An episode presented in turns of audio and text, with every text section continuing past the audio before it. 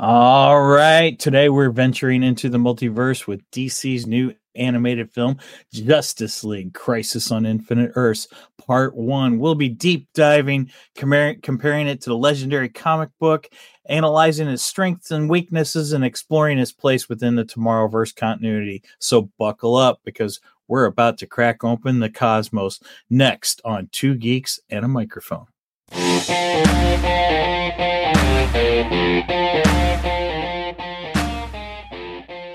Welcome to the Two Geeks and a Microphone podcast, your one stop shop for television, movie, video games, comic books, book reviews, and more. Now, without further ado, here's Stephen and Mike.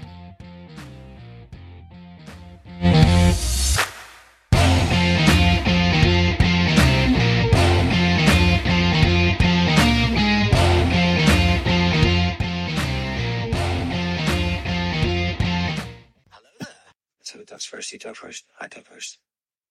I guess I'll talk first. So, uh, Stephen is not with us today. Stephen is on a business trip. I think he might be in Kansas, Kansas City, Missouri this morning. Um, so he may not be too far away from us. But while Stephen is out, I got my friend Tharen. He's too cool for you, Lowery. Welcome, Mr. Tharen. How are you today? I'm doing great, sir. Hello, listeners. How's everything? Uh, how, how's how's how's everything out there in the geekdom world? It's awesome. Yes, we will be uh, entering the geekdom world, and we will be entering the multiverse today. Since Stephen is not with us, Yeah, if, yeah. if you've listened for any amount of time, you know that Stephen is not a big fan of multiverse. So I figured this would be a perfect opportunity for Tharen and I to discuss Justice League Crisis on Infinite Earth. So here we are. Um, but before we do that, I do have a uh, couple news items. So we'll go ahead and jump into the geeky news.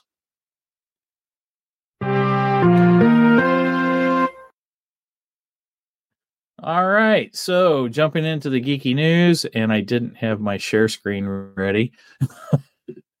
so let's do this. Let's get this up here. All right, there we go. Uh, so I just found out that James Gunn's uh, new Superman movie has started production. They've started principal photography, and he's changed the title. The title is no longer Super, uh, Superman Legacy or Legacy of Superman or now it's just Superman. So he went to a uh, more simple title. Um, I'm still a little worried about this film because I think he might be overdoing it and putting too many characters into it at once. Uh, it seems like a problem that DC has had in the past, and they just don't seem to be learning from that. So we'll we'll see what happens, though. I I, I hope it does well. I hope it's a good movie, but you know, it is what it is. So, uh, so we have that, and then we got the big news. I think it was yesterday. Oh, I was hoping I could go full screen there and and it would show it, but it wouldn't. So, uh, Eric July, the founder of Rippaverse Comic Books, which we are very uh, excited about over here at Two Geeks and a Microphone. Uh, Stephen and I are going to be covering ISOM 1 and hopefully ISOM 2 here in a few short weeks. And then maybe after that, not long after that, maybe we can j- dive into Alpha Core, which was the third campaign that, that Eric July put out. But he just announced his fourth campaign, which is Yaira. Um, she is, as they, they say, the femme fatale of the Rippaverse universe. And I'm looking forward to finding out more about Yaira and it looks like that campaign will begin March 11th. So be on the lookout for more from the Rippaverse. Um, and from what I understand, they are also working this on. bobblehead is just ridiculous. And did you notice who it is? That's Sorry about that. uh, I, I also saw they're working on a new character they're calling the Horseman. Um, I should have had a picture of that, but I, I didn't get one ready for it.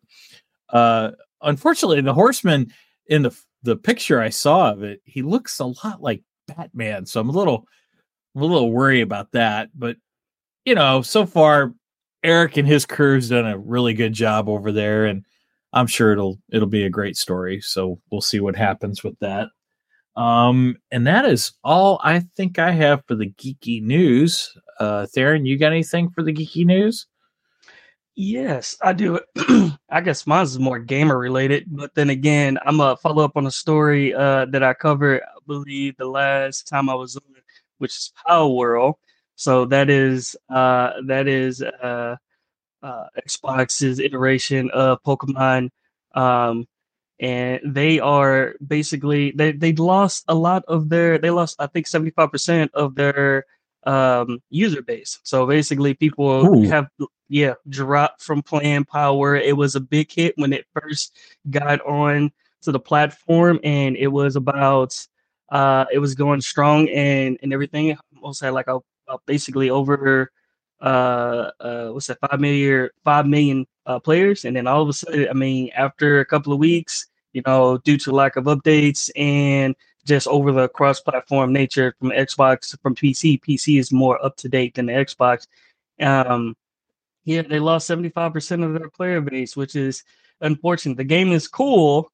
You can enslave pals to do work for you but at the same time they're cute and cuddly. They're they're Pokemon esque, and I thought that was pretty interesting. I was just like, oh, I thought that game was going to go somewhere, but turn turns out that Nintendo is going to make a game, uh, very uh, subsequent uh, uh, su- subsequent show towards that uh, same style that Power came up.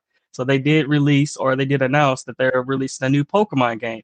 I'm a big Pokemon person, by the way. So you're talking about a person that played hours and hours and hours of Pokemon game. Also went out in the world, real world, by the way, uh, and captured uh, a lot of uh, of, Pokemon from uh, Pokemon Go, and I still uh, to this day keep up with my. So yes, I thought that was pretty interesting. So, do you think the drop Mhm. had to do with you know it was just kind of a a niche? You know, people were uh, just wanting to jump in on this because it was kind of a ripoff of of Pokemon, and then everyone just got bored with it, or or why do you think there's a big drop off of of the users? Nintendo's lawsuit that they basically was going to hit it with. They didn't think it was going to last long. Um, it was it was being it was developed by I believe like five different developers. They were they had some uh they, they wanted to create something you know lighthearted and uh kid friendly and stuff like that. But then again, they wanted to have that uh, the element of you know brutality into the game. Like you know you can use guns, you can ride on the Pokemon, you can do all the stuff that you want to do. That make them a little bit more you know not as friendly but I thought it was pretty interesting. And then, um, uh, for the most part, uh, I, I do like the the style of game. Now I do play it, but then again, it is different from the PC versus the the actual Xbox uh, gameplay. You have a lot more; it's more fluid, and then the game isn't as broken. They still have to do a lot more updates to the game in order to make it more fun. So you play it on the PC in opposed I to the play- Xbox? I played on the Xbox. Xbox. Oh, you do uh, play it on the Xbox. X. Okay. Mhm. Gotcha. Gotcha. Okay. Megan was a Pokemon fan growing up. She had several of the Pokemons, I think for the Game Boy Advance or Mm. Red and Blue. Okay. Well, technically, I had yellow. But I don't know. I didn't three the same game, pretty much. Just different colors. Let's see. I didn't I, I didn't watch I didn't play Pokemon, so it's all good. it Like, just it just wasn't my thing. That's all. I had Yeah, yellow. I had um pearl and diamond. I think I also had sapphire. Oh, so yeah, Sapphire Go. Yeah, okay, cool. So we had uh, so they have uh, X and Y, and then they just came out with a newer. They, they're coming out with a newer version of the Pokemon series. So that's going to be that was announced actually in the Nintendo Direct they just had about a week ago. So I thought that was pretty interesting. They also released a new Earthbound game. I thought that was that is uh called Mother, which is actually really good as well too. So if you're into Earthbound, Earthbound is from that's uh, us '90s kids. We kind of grew up on that, so I thought that was pretty interesting. Um, uh, that's Ness. You you guys, are, if you ever played, um, if you ever played um, let's say any of the Smash Brothers characters, Ness, the Earthbound kid, the one with the snake, the yo-yo, and stuff like that. Yeah, that's that's the game he's from. Just to give you know clarity. Lucas is uh, uh, uh another ca- was the same character from a, a different uh time period of that that particular game. So I thought that was pretty interesting. See, I played Super Mario Brothers, but I didn't play Smash Brothers. And I played uh, Donkey Kong Country. I love Donkey Kong Country. okay, okay, yeah, yeah, yeah, for sure. Donkey Kong Country. I know what It's just Donkey Kong. Oh, Donkey Kong Country, man. okay, all right. Donkey, Diddy Um, Kong. Oh, and I think that's in my latest. Okay, so that was that was the power I talked about a little bit of Earthbound. I, I was very excited about that. Me and my buddy Mike um, at work, we we were basically kind of cuckoo for cocoa puffs when it came down to um, from Mother, and then. Uh, what else we have? We have. I got some pretty interesting. No, I'm not. I'm, I'm gonna save that for later. Never mind. Okay. That's all I got for right now. Yeah, yeah. later. All right, so that's it for the geeky news. So we will move on to our geek dar. with the radar, sir. What's wrong with it? I've lost the bleeps, I've lost the sweeps, and I've lost the creeps. The what? The what? And the what? You know, the bleeps, the sweeps, and the creeps. That's not all he's lost. All right. actually make those. Yes, he makes those noises. That that is his talent. Um, he if you go and look him up on YouTube, he makes all kinds of noises. He's he's great. I love it. That's that's why he is the great Michael Win- Winslow. Um. So anyway, Geekdar. This is kind of our show and tell segment. Um. And as usual, I have comic books. Imagine that. So this past week, I saw a story that a uh, new comic book uh, story was coming out in the Batman series, in the regular Batman series, because there are numerous Batman titles in DC Comics. I won't even go down the list of how many freaking Batman titles there are, but this is in the main Batman continuity, and it was called Joker uh, Joker Year One. And I saw that, and I'm like, I rushed to the comic book store. Um, and they had all three issues. It's a three part series, um, beginning in Batman 142. And so there's the cover. Oh, here, Megan. It's got too much green on it. My green screen shows it through. So, so there's uh 142 uh, with the Joker on it and with the red hood. He's holding the red hood. So if you know a little bit about the Killing Joke and the three Jokers, you understand the whole Red Hood storyline. And this plays into that. So I'm really excited. I haven't. I started reading it, but I haven't got too too far into it. So you want to show the next one, 143. And there is the cover 143 with Batman beating the snot out of the Joker. Oh, so this ties into the Killing Joke.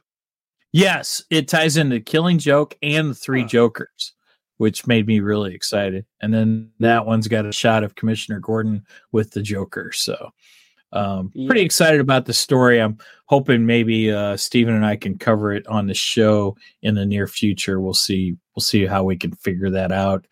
I just got to figure out how to get Stephen to read the comics. That's all. That's always a That's he challenge. lured uh, Commissioner Gordon into the House of Mirrors. Oh, never mind. Let me stop. Well, I don't know. See, I don't know what's happening in this one. Um, but yes, the Killing Joke. Uh, yeah, that that is a gruesome, gruesome story. I would not recommend it for any child, anyone who's probably younger than a teen, because it's a, extremely graphic and ex- extremely gruesome. But it is one of my all-time favorite Batman stories.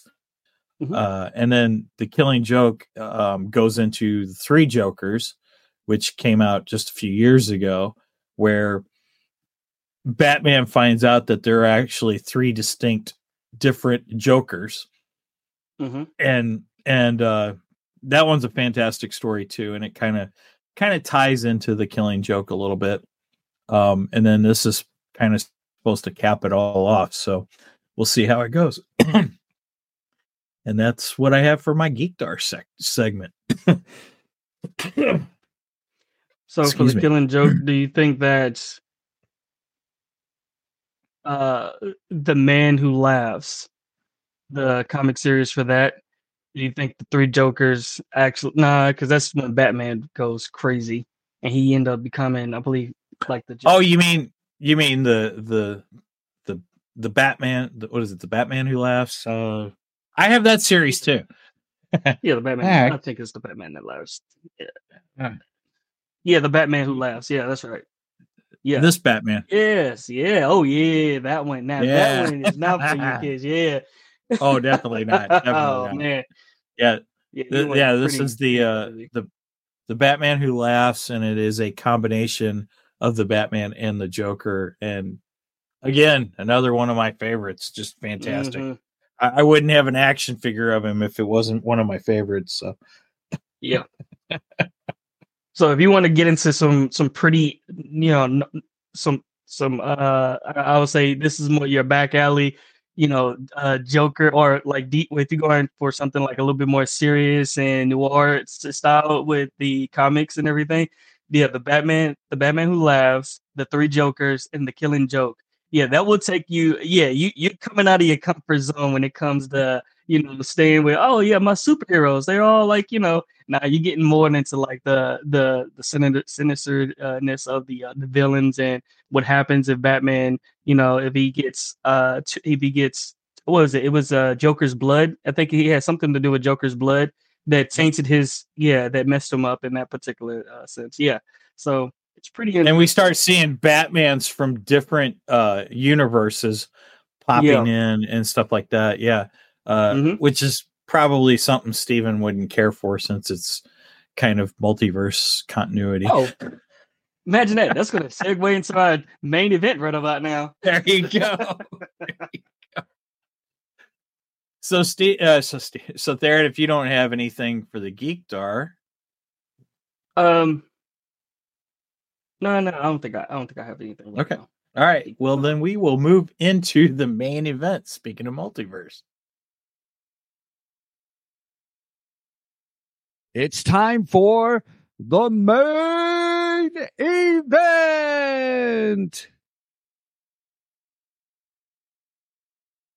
Well, look at that. See, Stephen was with us. Ah, I got to get his voice in there somewhere, right? yeah. All right. So today we are going to be diving into uh, DC's Crisis on Infinite Earth. Um, Crisis has got an interesting uh, backstory. It's got an interesting um, history within within the DC comic books. It was one of the first. I think it may actually be the first big, huge multiverse or uh, not multiverse, but crossover event in comic history. Um, In some ways, it's great because you know it's it's it's a good story. I enjoy uh, Crisis uh, a lot. Um, it it did a lot of good for DC at the time when it happened. However, it also opened up the door for many other crossovers and kind of killed the comic book industry, in my opinion. Only because the comic book companies started doing so many different multiverse events. You know, uh, it- you know, it- when it started, it was just like uh, DC would do one big multiverse event a year, or not multiverse, but a crossover event a year, and Marvel would do one big crossover event a year. And now it's to the point where they're doing multiple crossover events. And when I say a crossover, so you got the main story, like Crisis has 12 issues in it, and that's the main main story of, of it. But it crosses over into like all these other minor books. And they're trying to get you to buy everything you possibly can. And by the time you're done with it, you could spend tons and tons of money. So it wasn't a huge deal when it was one crossover a year. But when they start doing multiple crossovers a year and you got multiple companies doing multiple crossovers, yeah, you can totally go broke. It's it's insane. It, so um so that's why I say it's kind of a double-edged sword. It, it was a cool event and it really helped DC in some ways. because back then at that point, DC had established the multiverse. And the multiverse was really so they can keep the continuity of both Silver Age characters, meaning the characters from like the 1930s and 1940s and 50s, and and and have the uh, Golden Age characters, which would be your characters from the 60s, 70s, and 80s. Um, Mhm. and, and that was kind of my primary spot at that point. You know, I'm an 80s kid. And, but then there were some of those, you know, Silver Age ones that I loved, you know, uh, like I'm a big fan of Jay Garrick, the Jay Garrick Flash. And, and, the Jay Garrick Flash kind of kicked off the entire multiverse. I had on my geek Geekdar a couple weeks ago. I got a, a facsimile reprint of the Flash of Two Two Worlds, which is where Jay Garrick and Barry Allen Flashes meet, and and the different Earths collide basically. And it, I think it was like the first point of the multiverse for DC Comics. Um, Mhm. So, um, but it, over the years, over the time, it just got too much for them to handle. They they were having a hard time keeping track of everything, keeping track of the characters, keeping track of the storylines, and they decided that they were going to have to limit everything. And they figured, well, the way we limit it is we have this crisis ev- event, which combines all the multiverses into one universe, and at the same time, we will eliminate some characters and even add some new ones. So you saw the deaths of some significant characters. Um, and back then, a death of a character could actually mean a real death of the character. Where today, today we hear, oh, so and so's dying. Ah, yeah, they'll be back in six months. No big deal. Yeah. Where Yeah, like, yep. uh, so the big thing about Crisis was um, the biggest, probably the biggest death and most significant death was Barry Allen, the Barry Allen Flash. And Barry Allen actually gives himself up. He's got a real hero's death in the in the comic books uh, version of Crisis, and he gives himself up to save the multiverse, or, or to try and save what is left of the Earths. You know, hmm so forth, and uh, had a huge impact. Barry was dead for years, for a long, long time. Wally West actually took over as the Flash, and you Mhm. kind of see the ring is passed on to him um, at the end of of Crisis, and and which means he gets Barry's full red uniform, where he where Wally was yellow Kid Flash, so on and so forth, and uh, he becomes the adult Barry Allen, and he actually takes over the line, the comic book line. I collected uh, the the uh, Wally West Flash series from I think uh, the first year it started all the way into three or four years. I, I think I got first three or four years of the Wally West Flash comic books. So Mike, can you Um, elaborate a little bit on that? Why the Flash is so important, and why he was able to go into the speed? I mean, why he was able to be able to tra- cross, um, jump from dimensions when he did when, so people can understand. Like, okay, why it was a, I understand the Flash is important because he's fast, but there's a significant reason why the Flash became uh, very pivotal when it comes to uh, Crisis and how he's able to jump from multi- uh, multiverse and everything that nature. so yeah, actually, the Flash is extremely pivotal within the DC universe. He he's a much bigger character than a lot of people actually realize. Uh, and part of the reason is, uh, like you said, he is able to jump back and forth in between different uh, universes. Back then, it was because of the cosmic treadmill. He had what he called the cosmic treadmill, and that allowed him to go back and forth. Now, in the modern, the more modern DC comics, they they utilize the uh, Speed Force more, and the Speed Force allows him to do basically the same thing the Cosmic Treadmill did. And I don't know, it, it the Speed Force fits his his uh, characteristics and his uh, abilities, I think, a little bit better. The cosmic treadmill was just something that DC devised just to give him a way to travel back and forth. And, and Yeah. it was like a quick, easy way to explain things and not have to get too too technical and so on and so forth. Um, and then I think as years went by, the character just the character just evolved and his powers evolved a lot more and then that's how we had the birth of the the speed force. Um Yeah. but yeah barry is pivotal because of the fact that he can do the time traveling he can do the universe hopping and which most characters cannot do those types of things. Um a lot of people just look at barry and go so he runs fast. What who who cares about Yeah. that? Right Now, but no barry is way more than that. Yes, each universe, even though that they are, uh, there obviously there's multiple iterations of the Barry Allen, but each cosmic treadmill has a different signature for that universe. So that's why when when Barry Barry is going on, like say if he's doing like running on Earth One or something like that, i- i- it's not so. He's only running within that that that uh that particular time frame of uh that reality it only for in order for him to go into like let's say earth 3 or something like that the cosmic treadmill has to be synced in order for them to cross over and that's and Nice. and that- that's going to segue into how uh barry is able to jump and uh and and also bring other people over but then again i'm i'm just i just want to uh, explain that a little bit flush that out just a little bit more uh, better because most people's like, "Whoa, is he got you know cosmic treadmill? How how how do they both connect?" Well, you have to sync them first before they can actually become connected. So when Barry gets on it, he can run and he'll be able to kind of like you know dimensional swap or uh, um, hop when he does that, and that's what that's what uh, allows him to basically become you know uh transdimensional in that sense. Yeah, go ahead.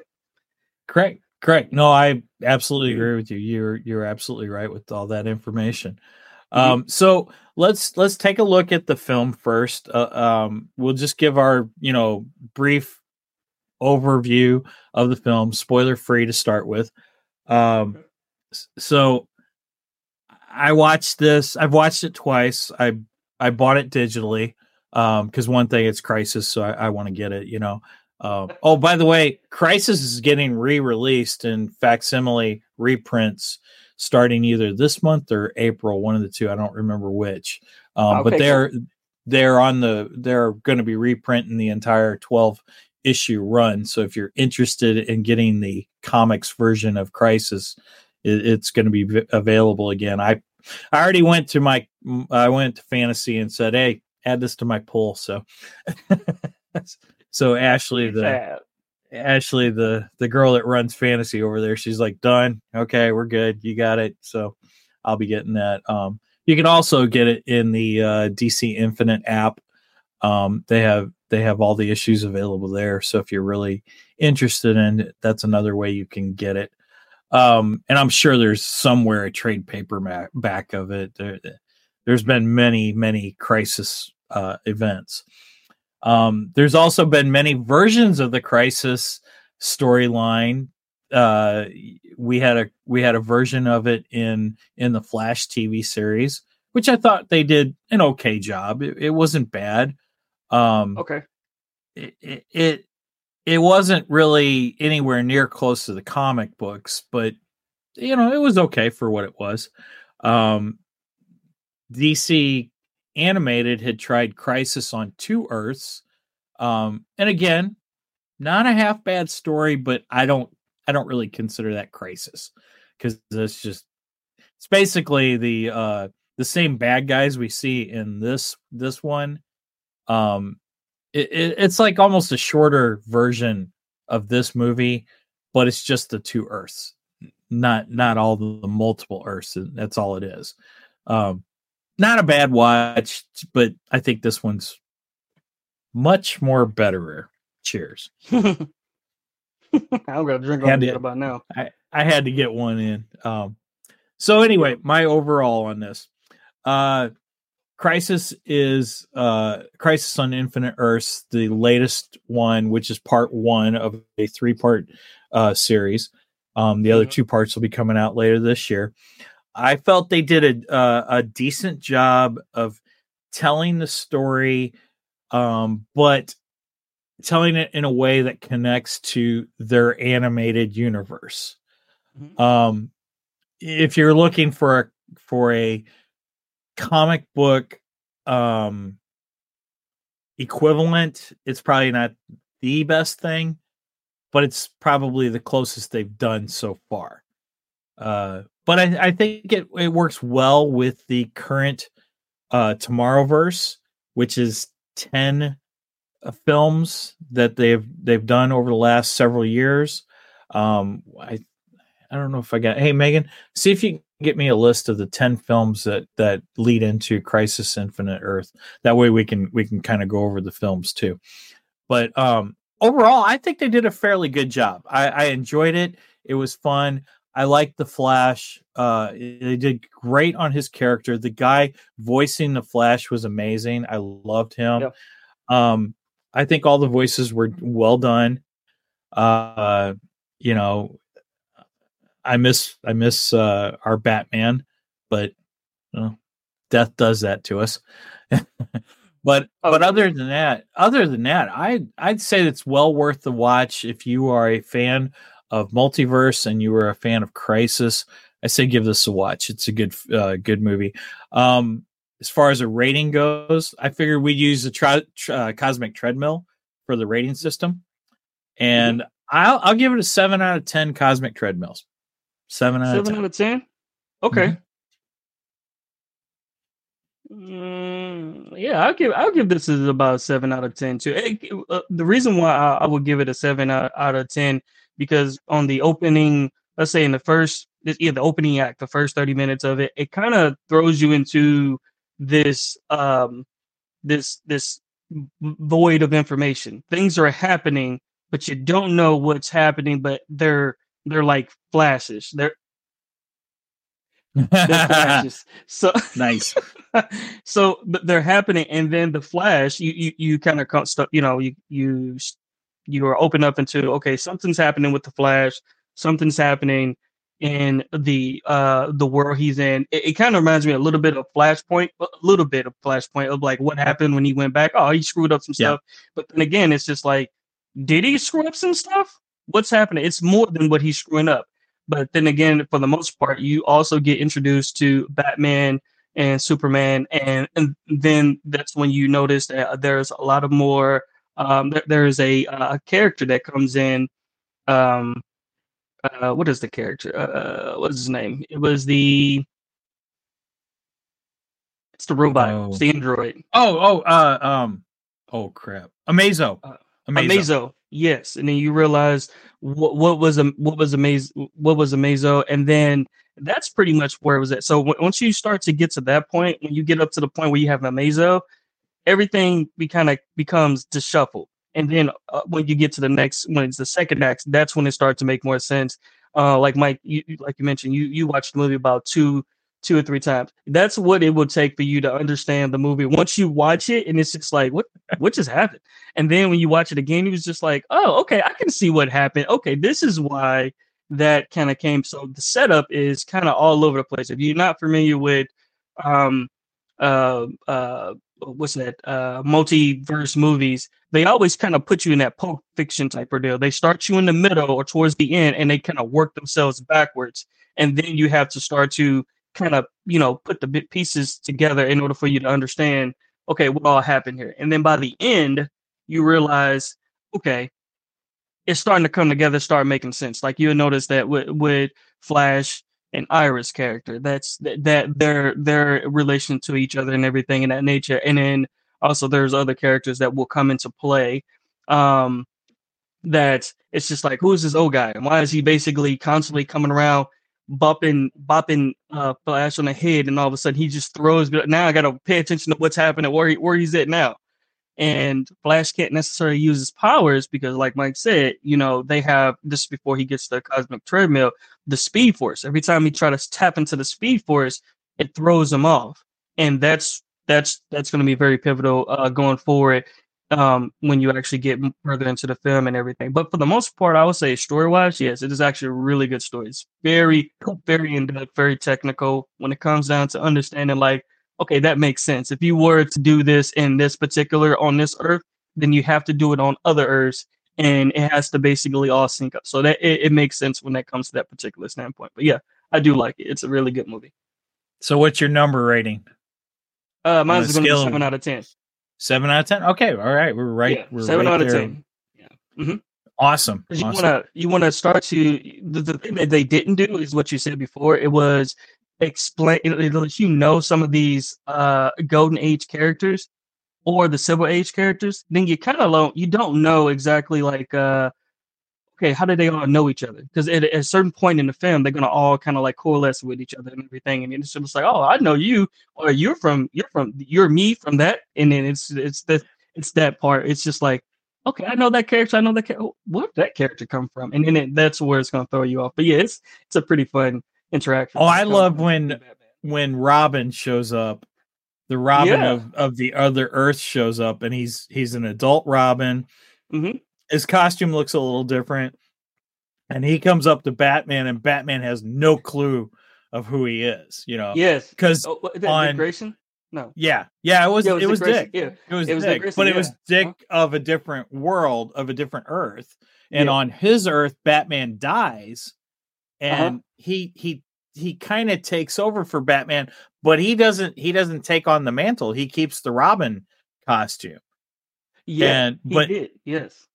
but here on this Earth, this mm-hmm. Batman, he hasn't he hasn't taken on. I mean, he he he he takes in Dick Grayson, but he hasn't made the decision to make Dick Grayson Robin yet, make him his partner.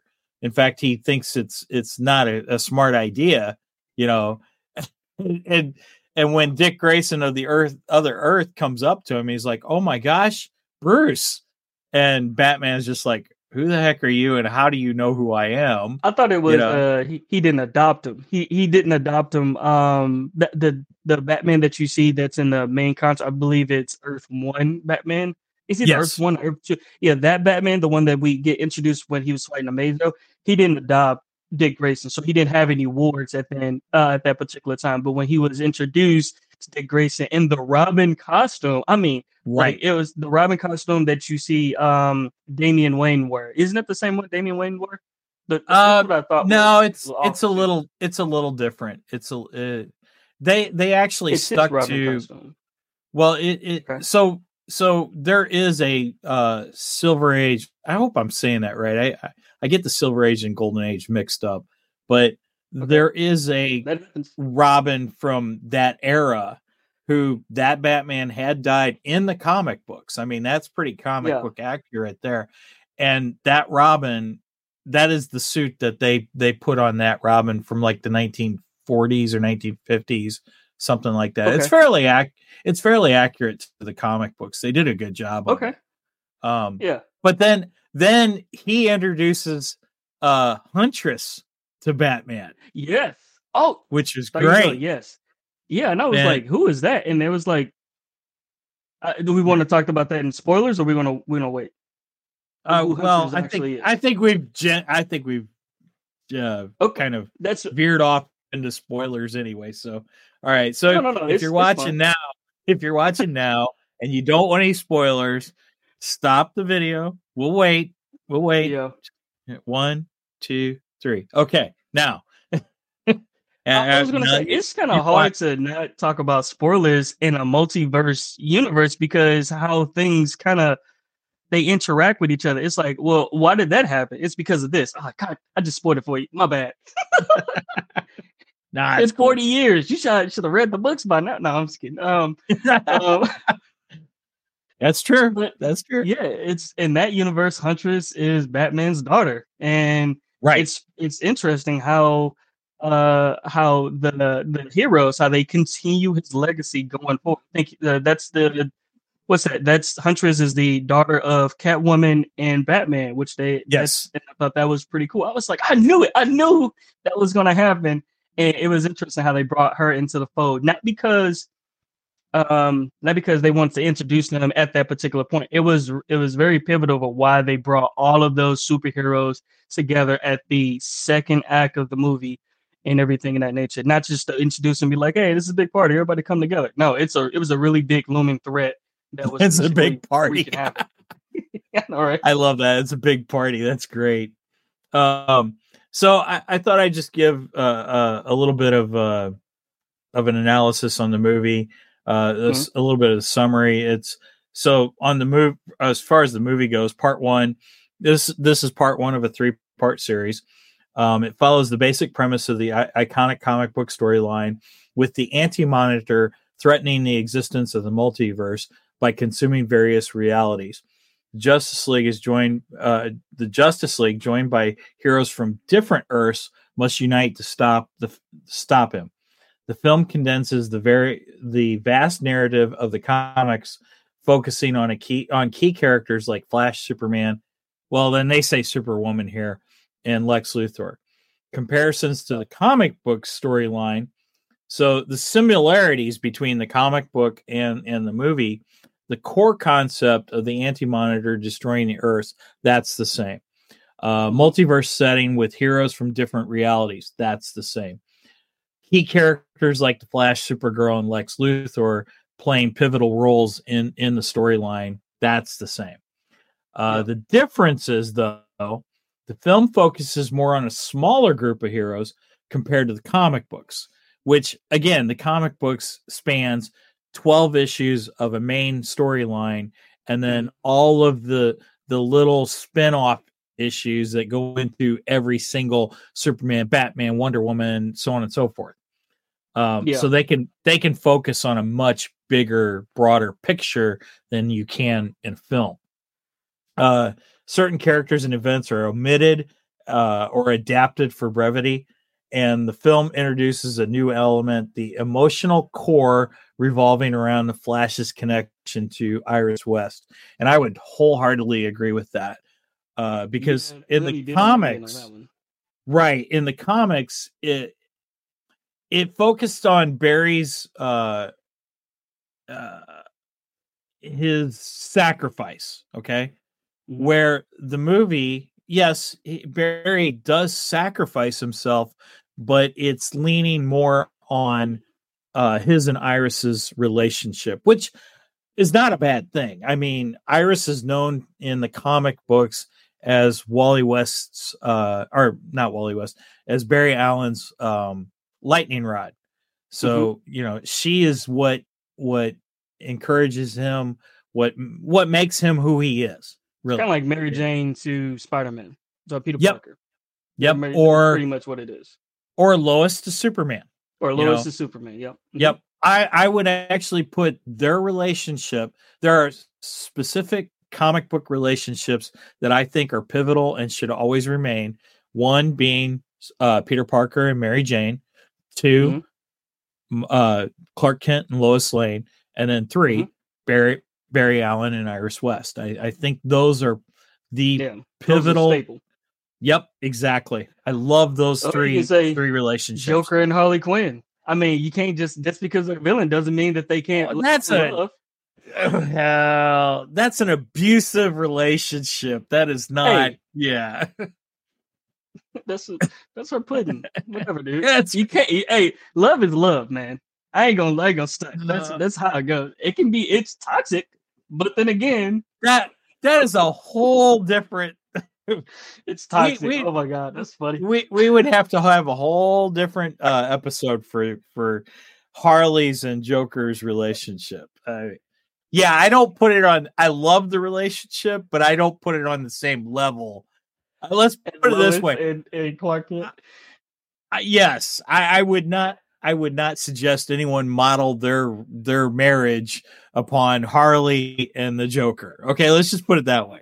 Uh, I would That's say funny. Clark and Lois are a good model, but Harley and Joker, no, avoid that relationship as best as you can. I don't know, man. I don't know if Lois and, and Clark is a good model because she always getting thrown from some high place and he had to swoop in to save her. What happened if it's like a a, a burning building with children uh, uh, from an orphanage and he got to go save his wife. I mean, which one do you choose? That's a hard bargain. And if, and if they had a Oh. if they had an argument that day, he might just let her fall a couple of meters and then go save the kids. And you know, it's just a lot of nuances right there. It's like, I was like, how do you get, keep falling from these buildings? You need Ow. to change your hairstyle so people won't know that you're you're with me. All right, never mind. I digress. Anyway, Well, see, that's why that's why Clark has has the secret identity. That's why the secret identity is important to try and keep people away from his loved ones. You know, I I've never been a fan of this whole like uh uh what what is it? Cap decides to oh I'm going to tell the world of who I am. I, I've I've never been a real fan of that. Um, yeah, it was Cap. Was it Cap? Or no, no, no. Iron Man. Iron wanted- Man. Iron Man was Yeah, sorry. Right. Cap Cap wanted to keep it a secret. Iron Man wanted to yeah, that's right. Sorry. I, I get I get it mixed up. But but either way, you, you get the point. I I've I've not been a fan of that idea. I'm on Cap's side on that one. okay. All right, we're going over tomorrow. Let's stick to DC. All right, so right, let's go. right. Uh, uh, so the relationship with Iris Red West and and yeah, so this movie, the first one, the Crisis, the part one, it really will feel like a Flash movie. It it, it feel it's like Oh, like yeah. a, a telling of that. Yeah, like why why was Flash and why was Iris so important during a certain uh uh act in the in the movie, which when the when everybody starts to coalesce on each other, I mean, when when not coalesce, but then when they all started to converge into one particular Earth, when the when the monitor actually brings them all together, that's when you realize, oh, you know, there's there's this wave of empty empty life coming at them, and it's knocking out all of the realities, and it's nothing he can do to stop it. And they, they have to figure out. That's the reason why they brought them all together to try to bring all the best minds, the best the top the the, the best heroes to try to figure out what they can do to be able to save the earths and that's the reason why you have crisis on infinite earths because a lot of the earths in multiple realities get you know destroyed by the uh the uh what is it the anti It's the anti- anti-monitor. anti-wave? yeah Well, the anti monitor wave what is they call the wave Right. I think it, I think you're right. I think it's the anti-wave, which is Yeah, created the by an- anti-monitor. Um, I, Exactly. I liked when when Barry ends up on the uh Earth with the um the bad Justice League. I I always forget what their name is. uh what was um, it it's ultraman it's what's Right. that lady Ultraman, Superwoman. Um, I don't even know what the Uh, the Flash Hulk- is. Oh no, the Flash was Johnny Quick. Johnny Uh, Quick. Yep. hmm Oh yeah. that- Owlman. so Owlman, yeah, that's the that's the Batman iteration of that, which I thought that he looked very similar to the one from the Watchmen uh series. Yeah, he Owlman. does. He does. Which I mean, the Watchmen is a is a DC property too, so they can do that. yeah. but I, I love it when when uh you see them, you meet them, and they're the they're the bad guys and they're controlling their Earth. I mean, they've created a one. They're the like a- government. Yeah, they're the government for the entire Earth, and and they're still just out stealing things, you know, robbing banks and just just causing major havoc everywhere. Yeah. and I love it when uh all these disasters start happening on their planet and you see this building these buildings starting to fall right? So ultraman he goes and stops the building from falling and starts pushing it up and you can see the look on the people's faces in the buildings because they're like oh my gosh she's actually saving us well Nope. no he's not he's pushing the bu- building to fall the opposite way so it doesn't fall on their precious statues. yeah. Yeah, that I- was funny. I thought that was pretty interesting too. Oh, Like, I their it. was like so uh, they were they were the um what is it? And this is not Sinister Six. Nah, that's a different that's a different one. No, Um, Sinister, Sinister Six is uh, uh Spider Man. Yeah, that's Spider Man's one. Uh, it's the uh, you have the Justice League, but then again, you also I'm not too privy on like DC's uh their their bad guys uh league as well. Don't they have a bad guy league? I'm- yeah. Um. yeah, Gosh, I always forget the name of that too. Yeah, with Lex Luthor leading it. yeah. Lex With Lex, Luthor, yeah, Lex Luthor. League, uh, yeah, uh, Black Manta, Black Manta, um, uh, Solomon Grundy. Solomon. uh, yeah. So they were like that variation. What, Megan? They're called the Crime Syndicate. Oh The yeah, crime the- the- syndicate. Well, Yeah. the crime Crime Syndicate was the ones in in Crisis. That yeah, Oh, okay, Um, yeah, yeah, yeah. The crime yeah, syndicate, but that's what. again, they're- it's Yeah, the, Crime uh, Syndicate. It's it, that they were the uh, crime syndicate of that that reality, which was pretty interesting because they didn't believe that they they could. There's nothing that could stop them. They were just there were they were Oh, the, yeah. the end all be all. But then again, when it came down to when the anti life wave came through, they was trying to figure out how they was going to be able to combat it because it was destroying pretty much everything. It was destroying the earth, and it was funny how it just shows like that one scene of the earth being consumed by it. But I was just like, but they showed in a different scene that the anti life wave came through and destroyed a whole planet. So why would it just start in that one area? it was so stupid. That's what I was like. Wait a minute. Didn't it consume the whole entire world and and all the other Earths, and it was just going through really, really fast? And and they had to draw this planet? out longer for the scene. It was so weird. And then when you destroy half of a planet, doesn't the rest of the other half explode? No, it didn't do all of that. It just was just going. And I thought that was pretty interesting too. So I think it's more like it's er- well, yeah, but I think it's more like it's erasing it is what it's doing. It's just erasing it from from existence. yeah, that's what it- it is. it- yeah.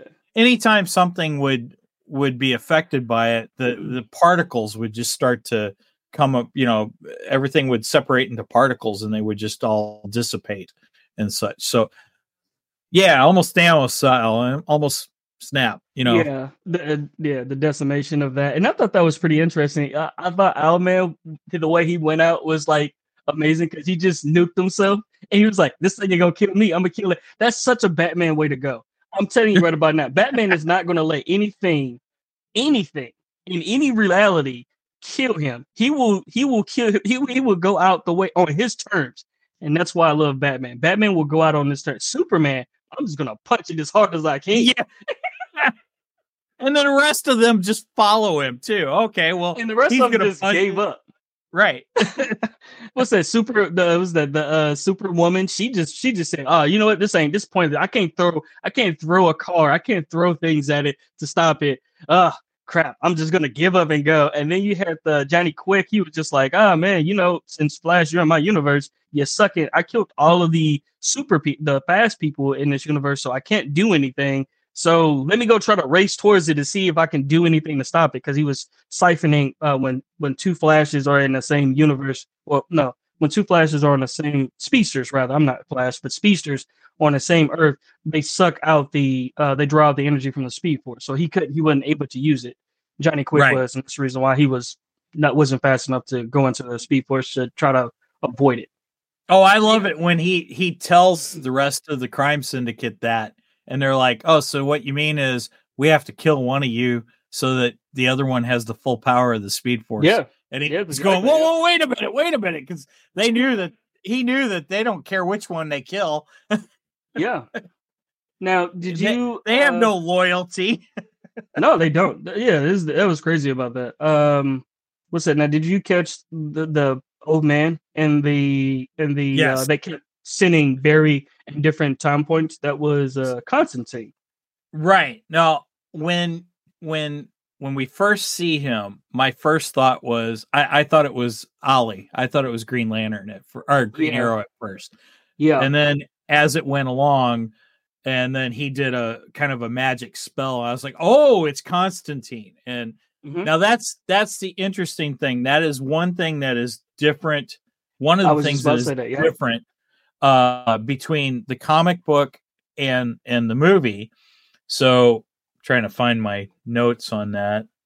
So in the comic book, you have a character known as Pariah Yeah, and Pariah. pariah, is kind of the one who's uh uh guiding people through through the whole crisis event so they Mhm. they replaced pariah with constantine um and i'm sure hardcore crisis fans might might look down on that be like well it's not it's not like the original but i think constantine is is a a good character to be able to do this and they they did kind of lead into into this event from the Constantine. I forget which Constantine movie it was.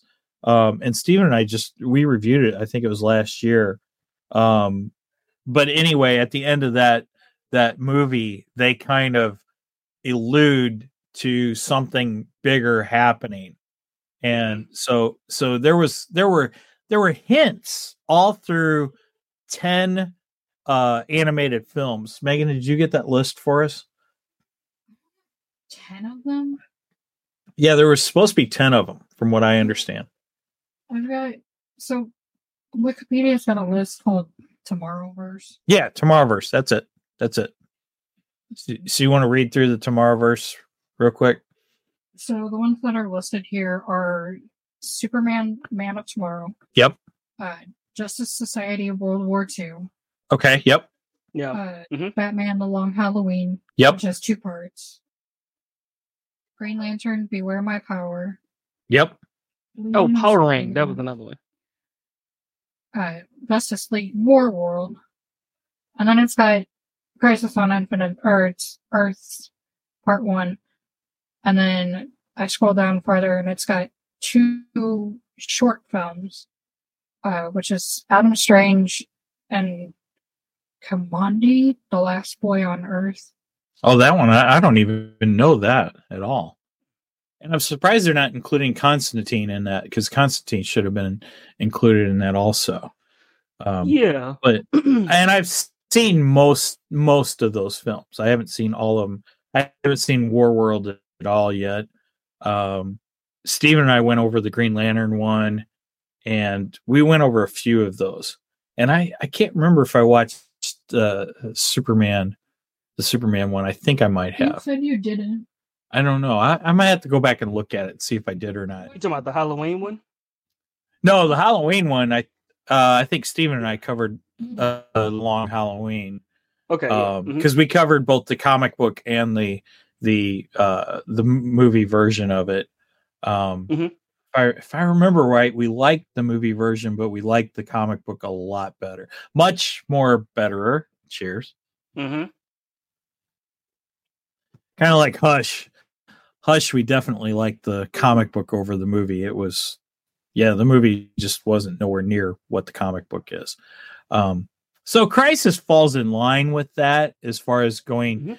Uh comic book versus movie but I, I think crisis is a little different just because you're you're dealing with different ways of handling the crisis uh, because Mhm. i- in the comic books it's so much more vast it's it's such a a, a bigger universe in the comic books They than what it is introduce a lot more characters and they explore those characters as far as their relationships to what's all happening because you get a lot more in, in-depth characters with like Supergirl um uh no uh not super yeah yeah Supergirl and Yep. her relationship with Brainiac in that universe in that parallel universe.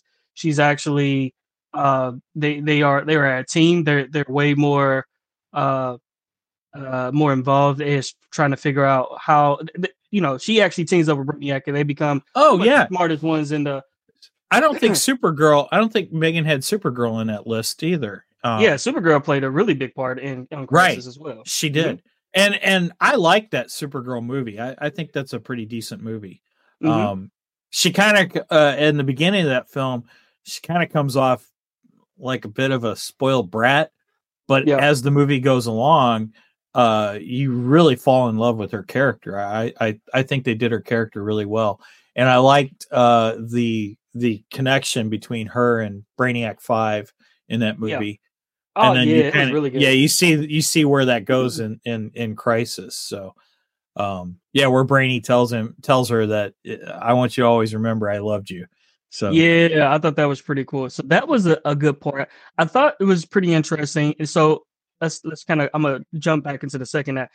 Amazo actually became very uh very pivotal in the movie as well too, just with the flash as well, Right. when they realized that they were trying to figure out how they was going to be able to stop the interlife wave that's basically going through and destroying all of the earths in different realms. It's only really three Earths that remains. One, two, and three. Earth one, two, and Earth Prime or something like that. I think that's Earth three. But those are those are the those are the main Earths that actually survive the wave itself because of what they had to do using Flash's ability. How he had his phase ability. He can phase in and out. He can he can he Right. can shake all of his molecules in order for him to kind of like phase through into um you know so he can so things can pass through him and that's what they're they used eventually create that to try to save all the earths they all the earths had to create a tuning fork or a a, a device that they can be able to do that so that's the reason why they all came together so they can be able to create this but for some odd reason the wave started to come a lot faster so a lot sooner because the monitor who basically organized everybody to come and try to figure this whole thing out it started to realize that okay whomever it is that knows what we're trying to do is speeding up the clock and knocking out all of the realities a lot faster. So there we don't have time. And that's when we get into the third act, which is a little bit more into Iris and uh, and Barry's story, and then what all they had to do in order to kind of like, you know, uh, fix it. Now, did didn't Iris call what Barry was doing? Didn't she call that time slipping? Yeah, when he goes in, when he's in and out, like he's there and then he's not there. Like when he's Right. in his, like when he goes into his head, she was yeah, time tripping or whatever. He said he was like, yeah, I just had a, you know, when he when he blinks out and stuff, he knows he's like, okay, something's happening. But uh, you notice how every time he does a time slip, he's like in the moment and he doesn't know what happened, but he catches on really fast as far as what's Right. happening. Like, oh, I'm getting married now. Oh, I'm I'm I'm walking the dog. Oh, I'm just doing this, and he and he just flows with his with the with the flow. I thought, I mean, goes with the flow of everything. I thought that was pretty cool of Barry. That's how instant his his reaction times is to the the situation he's he's involved in. It's almost like when you wake up from a really deep sleep and Mhm. like like let's say let's say you're traveling and you're staying at a hotel and you actually get like a really deep sleep and then you wake up and you're like where the heck am I? You know, it, it's Yeah. almost one of those instances uh, that I I compare what he was going through and then it's like, "Oh, okay, I'm here." You know, he kind of snaps out of it. But I Mhm. thought it was interesting that uh, if I remember right, Iris called it time slipping, and we also had a reference to time slipping in Loki because what Loki was doing, they also called that time slipping. Yeah, yeah, So- yeah, so yeah. we got a little overlap between the two two different Okay. comic companies there. Uh, I I just found that interesting. I was like, oh, okay. And- I mean, and- The terminology works for either one, so you know, I, I'm not complaining about it or anything. I just thought it was interesting. So, So- so they were able to save at least three of the Earths, the main three continuity Earths and stuff like that.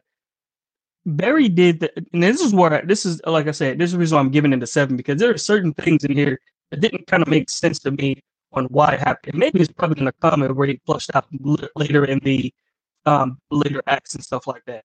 But as the anti-life wave was coming in, Mm-hmm. he did the thing he did the his his his vibration thing and he was able to stop time and that allowed him to continue his work. It was only for just him and iris in order for him to continue the work in order to build the the the the spire to do what he needs to do. And then when he did it on that earth it also created him on the all the other earths too which i thought was a little weird if you notice, that it was all constructed on all the other Earths as well, the ones that they could pretty much, you know, save.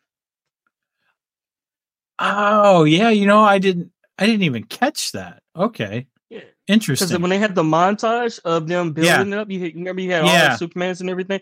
Eventually, when that wave started to come in, it started to take all of them out, and there was only so many of them. And then some of them they were stuck in time, so they couldn't do anything. Like all Right. the Supermans and everything, everybody was stuck in time, so they couldn't construct it fast enough. So Barry stopped time, and he lived in that state for a long time. right. and, you know, so he got old and stuff like that. And that's when he was able to create the vice or the whatever it was, the pillar or whatnot that he connected to the uh, cosmic treadmill, and that's how he was able to speed everything up to do what he needs to do. And then you seen when it was when he when it when he when he got out of it, he started to you seen all the lightning bolts of him just basically creating it and everything in that nature, and then it was just and he just went for for him and kind of like that's how he was able to get it to work. But I thought that was Right. pretty interesting. Cool. Yeah.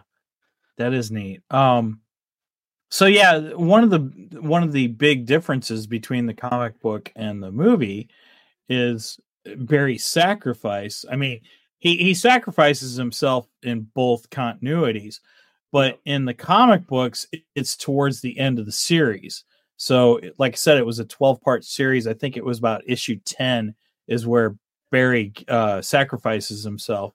And and it was less on him and Iris's uh, their relationship and just more on Barry's sacrifice. Whereas in the films, we're getting the sacrifice at the beginning in the first part of the three parter. And I think the purpose of that is in the films, uh, his sacrifice is supposed to, I think, inspire the other heroes to continue his work and continue what Mhm. he started. Where in the comic books, it was more of, well, he's just sacrificing himself to save the, you know, save what's left of the multiverse. Yeah. So there's there's a big difference in, in the two. I think both of them work. You know, I I- I'm not com- I I, I don't want to complain. Oh well, they they should have saved it for the end like they did in the comic books. No, because I I think it worked well in the aspect of the films and the way the films were set up because the films are set up so differently than the comic books. So Mhm. I, I think both ways are good. I I I you know I'm not I'm not going to be one of those hardcore. Oh well, it has to be exactly like the comic books here because I think the story works either way. I, I think it just works in differently in the different continuities, and yeah. you know, unlike some of them. oh yeah, oh there uh, There are some- Harbinger. She was actually really good, but they didn't really flesh Harbinger out. I think that's when it happened in the second act. Harbinger was the female that was basically instead of Flash trying to get one person at a time. She was the one Well, that, that- basically bringing. Harbinger was Supergirl though. That was Supergirl. Yeah, they they The one that was the anti monitor. Mhm. Mhm. That was Supergirl. I see now. I, now I gotta go. That's what they they they revealed that that Harbinger is actually Supergirl. Now I didn't quite get Hmm. that. I don't I don't know why. I didn't I realize that. I- I, thought it was. Oh, yeah, she was actually okay. she was All right. actually Supergirl. Yep. Now, uh, now, now, now, this is the part where Stephen checks out. Wait a minute. How did this is the part? He was like, I, I, watched this thing several times, and th- yeah, this is a Stephen skip right here because I'm just like, I must have definitely got, got over that part. Yeah, it went over my head when it came down to. For the most part, I think that, uh, and they and they did not i- introduce Anti Monitor, but you know, Yeah, if there is a did. different variation of Batman, there's also going to be a different variation of the Monitor. The Monitor, if you look at him, Monitor is very much like the Watcher uh, from the Marvel Universe. Have you ever seen the What If series? Oh yeah, He's right. Very much like the Watcher. He's always been there. He knows everything, and he knows you know what's there to come. He's you don't know whether it's a he can be a good or a bad entity. It just depends. And but the Anti Monitor it's something that happened, and I and it's more in the comics. And Mike, you probably can kind of speak to that a little bit more because I got to go back in and I got to start reading a little bit more into the. I got to Well- finish it out rather. I started the first half of it, but I got to start finishing the rest of it. I I don't know if I've ever actually read all of the Crisis series. Um, because you got to remember, I was probably 14 when that series came, 13 or 14. So I didn't have much money. I, I wasn't, yeah, I was old enough, but I wasn't, I didn't have the cash to go out and buy the comics. That was the problem. Uh, so I don't know if I ever got all of the issues, which again, I'm getting, I'm going to get the 12 main issues this year because, like I said, that's all getting re released. Um, and I definitely will be reading through that alongside watching the other two parts of the film. So when we go to do part two and part three, we can discuss the comic books more because by then the, uh, Mhm. they'll be. I mean, I don't know if all the issues will be out, but you, you know what I'm saying. They'll, they'll Yeah. be coming out. They may double up those issues and, and not just do one a month. They might do two.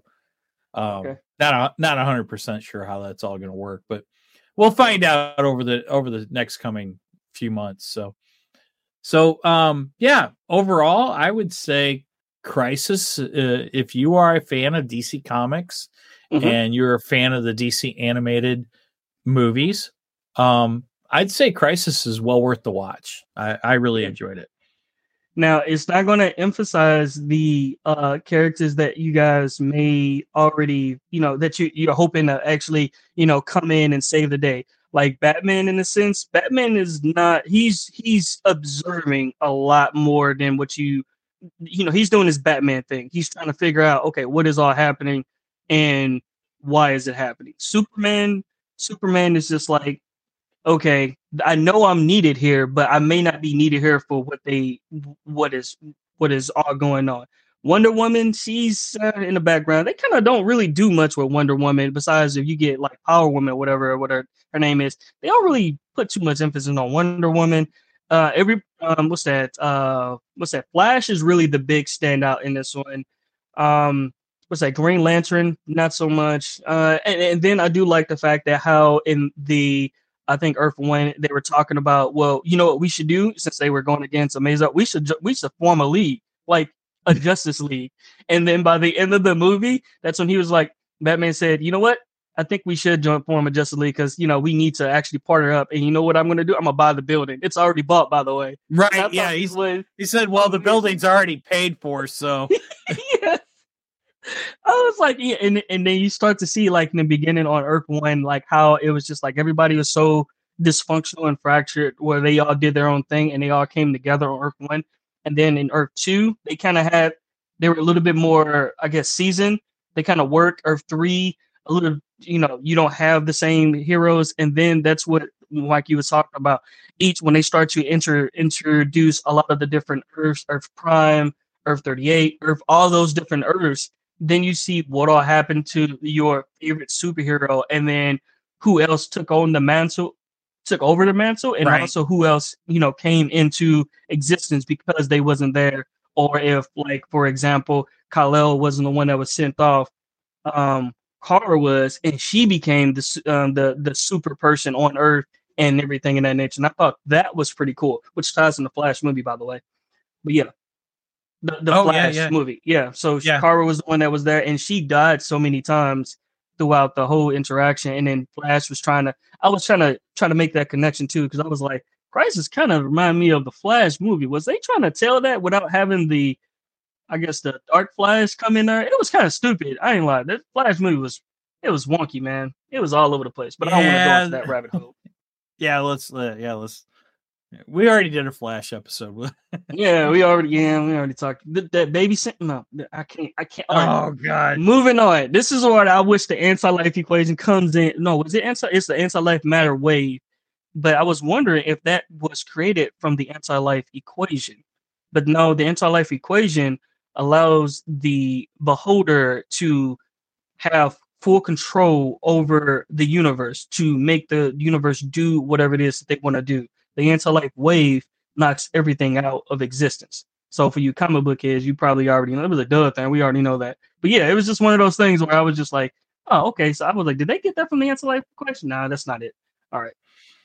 Well, I I'm predicting that uh um the second movie, part 2, I'm predicting things are going to get a lot worse for our heroes because it, it it always gets worse before it gets better, right?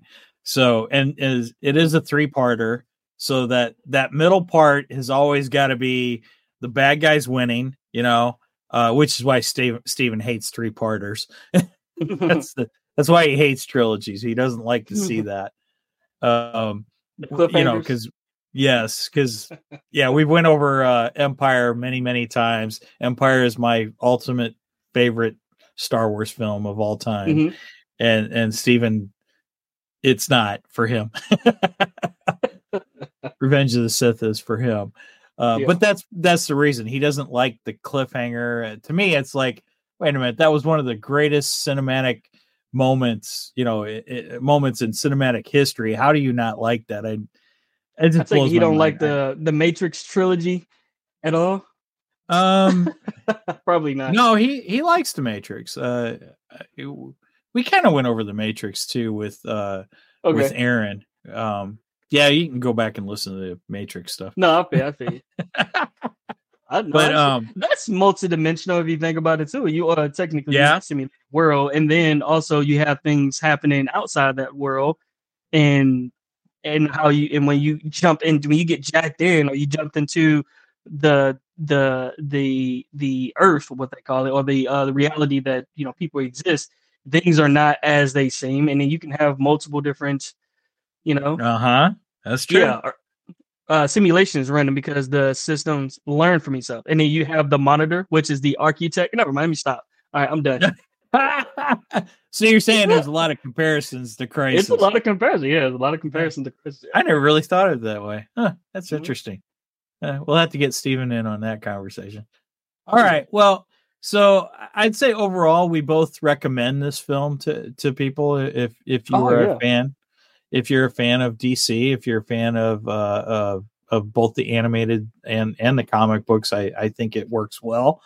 Um so yeah, I'd say go out and watch it. it it's well worth uh if you're wanting to rent it, it's well worth a rental. Um, Mhm. I purchased it because I want, you know, I want to have it. I probably should have got the physical because this would be a good one to have the physical of. I, Yeah. Who knows? I may It's go back and get it. nice ensemble movie, and it is. If you want, if you think about it too, it's more. It, it will give you that same type of feel as Infinity War. That's just that's just what it is. It's just mainly it's the it's the DC's version of an Infinity War. So Well, uh, I would I would push back on that because the Crisis story came out before Infinity, but All right, here we go with this. the the, the original the original Crisis story. I'm just talking about if That, you ever seen dates that dates back to 1984, dude. Uh, now we go back. Who who who did it better, right, Mike? Who did it better? Was it DC or Marvel? Yeah, Wow. that's the reason why I got my Ninja Turtle shirt on. I ain't want to basically come, come out swinging. yeah, I, I don't think we're gonna get into that battle right now. okay, okay.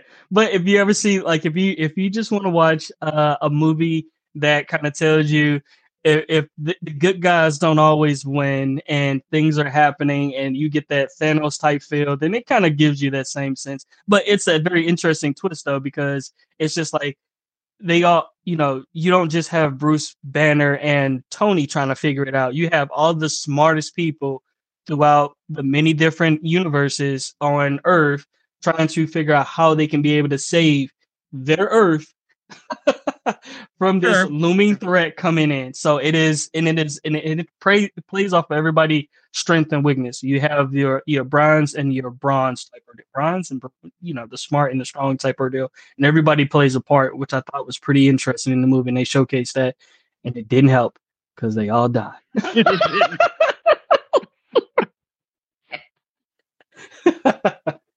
to quote the one actor from Star Wars Rogue One when when they were doing their their uh uh uh promotion of Rogue One and Yo. before it came out and he went somebody asked him, "Well, does your character die?" and he says, "He dies, she die, they die, we all die."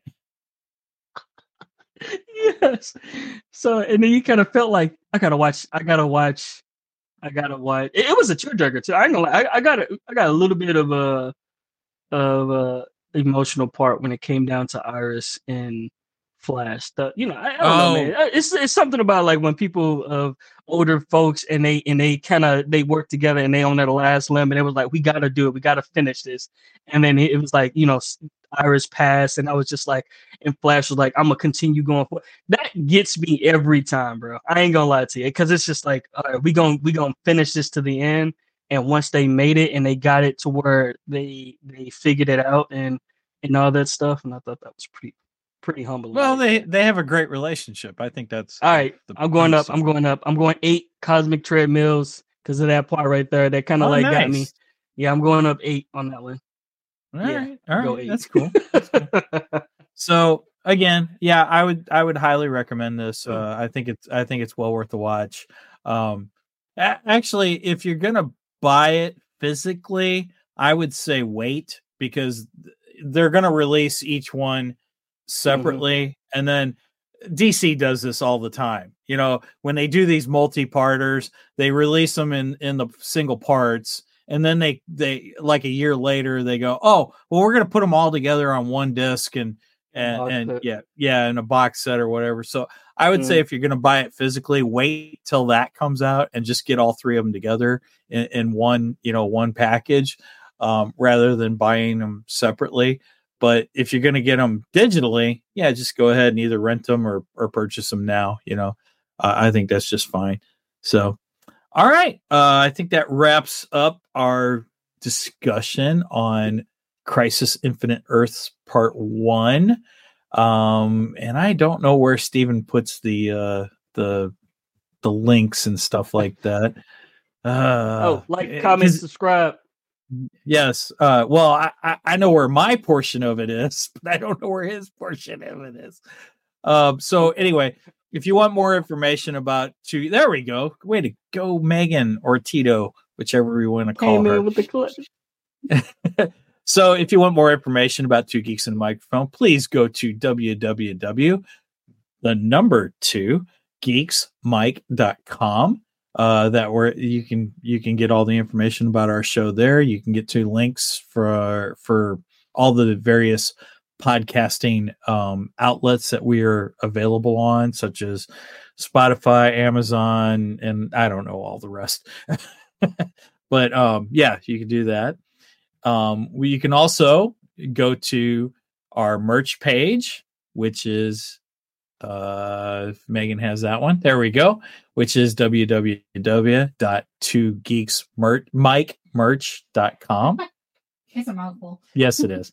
It is. I had to put the mic in there. I couldn't get two geeks merch for some reason. It No, wouldn't. we had it, and then we messed something up. Yeah, and we So I had to lost go it. back and find a different way.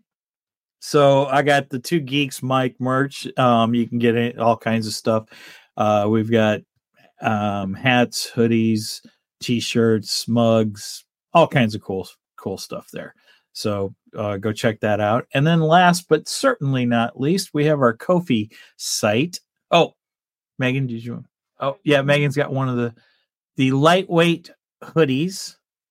These are pretty cool. Yeah, it's it's pretty nice. I like that. Um, that is one of our our merchandise pieces there. Um, and then last but certainly not least, you can go to Ko-fi if you'd like to support us. Uh, throw a couple shekels at us. That would be nice because, as we like to say, podcasting is not cheap. Um, and you can go to www.ko-fi.com slash two geeks. Um, and Stephen has got our uh, our short, our novelette, no, novella, novella. That's it. Our novella for the uh, what if we uh, series or what if story we did a few weeks ago, which was what if Qui Gon Jinn had survived in in uh, episode one. So if you want to check that out, it is available. And he is working on the audio bur- book version of that one. Of course, that one for the audiobook version, you will actually have to give us a few shekels. So well, you have to support us, but you can get the you can get the the PDF for free. So, um, and if you've made it this far, this would be my portion of the show. Okay, This there we I go. I knew it was coming. All right. If you made it this far, make sure and go and like and subscribe to us. Like us on Facebook, um, where I share a lot of memes and any information on upcoming episodes, so on and so forth there. And make sure and give the bell a tickle over there on YouTube and subscribe to us on YouTube. If you do those things, you will be notified every time we go live. And we go live every Saturday uh, Saturday morning at 9 a.m. Central Standard Time. You do the math because I don't like math. All right. With that said, I think we've covered just about everything except for maybe sponsors, and that's that's Stephen's deal. He can he can do that next week when he's back. you ain't gonna do that for. All right. Any final words before we go, Tharen? Uh, no. Um, thank you for having me on. This is a very interesting conversation. I love to, you know, come on and jump in, do more. You know me. I, I love cross-platform, cross uh crossovers, dimensional talk, and everything in that nature. When it comes to comics and comic books and and comic movies and everything. So yeah, that's that's pretty cool. I, I think that's uh, I think uh, you know, everything kind of comes together. It's our it's our talks come into fruition, Mike. This is what we was doing you know, when we was in that It's special we- place. It's it's now it's been it's on the air. It's out in the waves now. It's awesome. These are our lunch lunchroom discussions from years ago. Yeah. That's all this is. yeah, yeah. Awesome. Well, Tharen, we love having you on. And Tharen will be back with us next week, along with our Mhm. friend Brian from Three Geeky Dads. And we are going to do a another versus episode, and we're going to do Spawn versus Black, Black Adam, Adam. which I got to give me a Black Adam shirt to. now. I got a Black Adam shirt. I'll be You wearing got a Black. Adam shirt? Oh, okay, cool, cool, cool, cool. I do. I got one when the movie came out. Uh, last what was it last year or whatever. Um, so I pro- I was gonna say I probably have a Spawn shirt, but I don't. Um, but I can't wear both of them. So Nah, you know what I'm it gonna do? worked, I'm just gonna wear the Rock, the Bull, the Bull. There you go. I got his T. I got his cross training T. I'm just gonna wear the Bull on that just to just to support my guy, man. Yeah. well, if you're gonna do that, then I I might have to just wear Battlehawk stuff. You know, the bull is his Brahma. It's the uh what is it? Um San Antonio Brahmas, I think, uh-huh. which is which is one of the XFL or well, it's not XFL anymore. It's now the UFL. Yep. They merged with the USFL. And Stephen at this point would be checking out because we're talking sports. Ooh, Anyway, interesting. This so- is what I'm into. Uh, an hour and 20 minutes, and now, now you got something to caught my attention. Oh wow, it took that long, huh? All right. All right. Well, with that said, we better wrap this up. Um, so Tharen, thank you for joining us today, and we will see you next week. Until then, um, I don't know, up, up, and away.